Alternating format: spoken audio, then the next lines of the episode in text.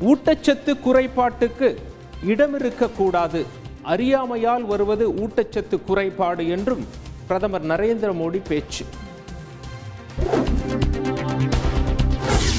காவல்துறை தீயணைப்புத்துறை சார்ந்த புதிய கட்டிடங்களை திறந்து வைத்தார் முதல்வர் ஸ்டாலின். ஓட்டுநர் உரிமத்தின் நேரடி தொடர்பில்லாத சேவைகளையும் தொடங்கி வைத்தார்.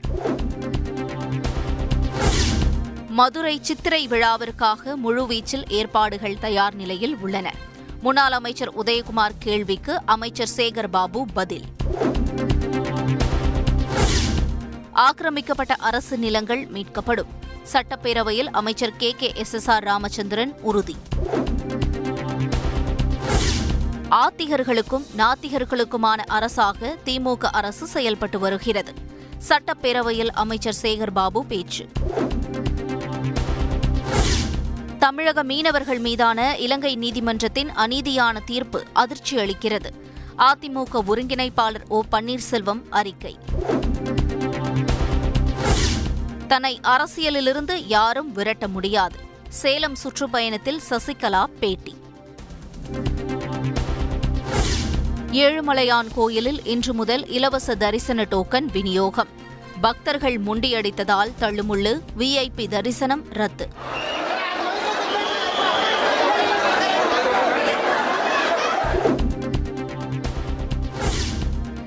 திருப்பதி ஏழுமலையான் கோயிலில் சிபாரிசு கடிதம் கொண்டு வருபவர்களுக்கு தரிசனம் ரத்து. நாளை முதல் வரும் ஞாயிற்றுக்கிழமை வரை தரிசனம் ரத்து செய்யப்படுவதாக அறிவிப்பு. கரூர் மாவட்டத்தில் நெடுஞ்சாலைத்துறையில் மூன்று கோடி ரூபாய் ஊழல் நடந்ததாக குற்றச்சாட்டு.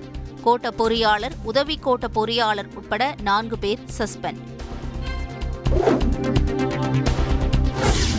கும்பகோணத்தில் இரண்டாயிரத்து பதிமூன்றாம் ஆண்டு செந்தில்நாதன் என்பவர் கொலை செய்யப்பட்ட வழக்கு. ரவுடி கட்டை ராஜாவுக்கு தூக்கு தண்டனை விதித்து கும்பகோணம் விரைவு நீதிமன்றம் தீர்ப்பு. பெட்ரோல் டீசல் விலை சுங்க கட்டணம் உயர்வு எதிரொலி. கோயம்பேடு சந்தையில் பழங்களின் விலை அதிகரிப்பால் வியாபாரிகள் கவலை. அயோத்தியா மண்டப விவகாரத்தில் தனி நீதிபதி பிறப்பித்த உத்தரவுக்கு தடை இல்லை. சென்னை உயர்நீதிமன்றம் உத்தரவு.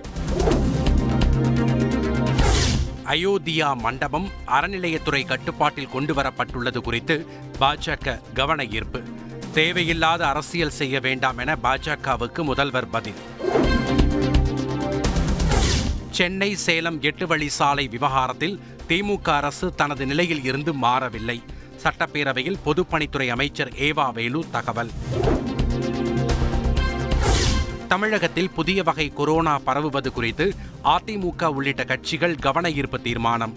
தொடர்ந்து கண்காணித்து வருவதாக அமைச்சர் மா. சுப்பிரமணியன் தகவல். தஞ்சாவூர் கும்பகோணத்தில் பரவலாக மழை. இரண்டு நாட்களுக்கு தென் தமிழகம் மற்றும் வட உள் மாவட்டங்களில் கனமழைக்கு வாய்ப்பு என தகவல். இலங்கை கடற்படையால் கைது செய்யப்பட்ட ராமேஸ்வரம் மீனவர்கள் பனிரெண்டு பேருக்கு சிறை காவல் நீட்டிப்பு. யாழ்ப்பாணம் ஊர்காவல்துறை நீதிமன்றம் உத்தரவு. இலங்கையில் உயிர்காக்கும் மருந்துகளுக்கு தட்டுப்பாடு எதிரொலி. மருத்துவர்கள் செவிலியர்கள் போராட்டம். ரஷ்ய படைகள் ரசாயன ஆயுதங்களை பயன்படுத்த வாய்ப்பு. உக்ரைன் அதிபர் ஜெலன்ஸ்கி குற்றச்சாட்டு.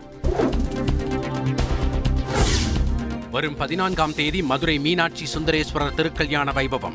பக்தர்களுக்கு கோயில் சார்பில் தாம்பூலப்பை வழங்க ஏற்பாடுகள். இந்தியாவின் இணைப்பு மொழி தமிழ் என்பதை வரவேற்கிறோம். ஹிந்தி திணிப்பை பிரதமரும் விரும்பவில்லை என பாஜக மாநில தலைவர் அண்ணாமலை பேட்டி. கச்சத்தீவை இந்தியாவிடம் மீண்டும் ஒப்படைக்க வாய்ப்புகள் இல்லை. இலங்கை முன்னாள் அமைச்சர் டக்ளஸ் தேவானந்தா திட்டவட்டம். இலங்கை சந்தித்து வரும் பொருளாதார நெருக்கடிக்கு சீனாவை காரணமாக கூற இயலாது. இலங்கை முன்னாள் மீன்வளத்துறை அமைச்சர் டக்ளஸ் தேவானந்தா பிரத்யேக பேட்டி. குளித்தலை அரசு கலைக்கல்லூரிக்கு டாக்டர் கலைஞர் அரசு கலைக்கல்லூரி என பெயர் மாற்றம். புதுக்கோட்டை அரசு மகளிர் கல்லூரிக்கு கலைஞர் கருணாநிதி அரசு மகளிர் கலைக்கல்லூரி என்றும் பெயர் சூட்ட அனுமதித்து அரசாணை வெளியீடு.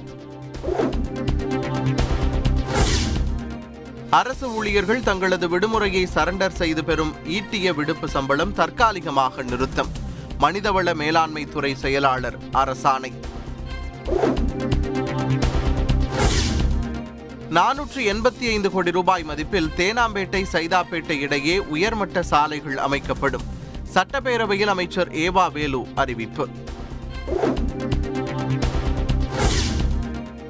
பீகார் முதல்வர் நிதிஷ்குமார் வீட்டின் அருகே குண்டு வீச்சு. பொதுக்கூட்டத்தில் குண்டு வீசிய நபரிடம் போலீசார் விசாரணை.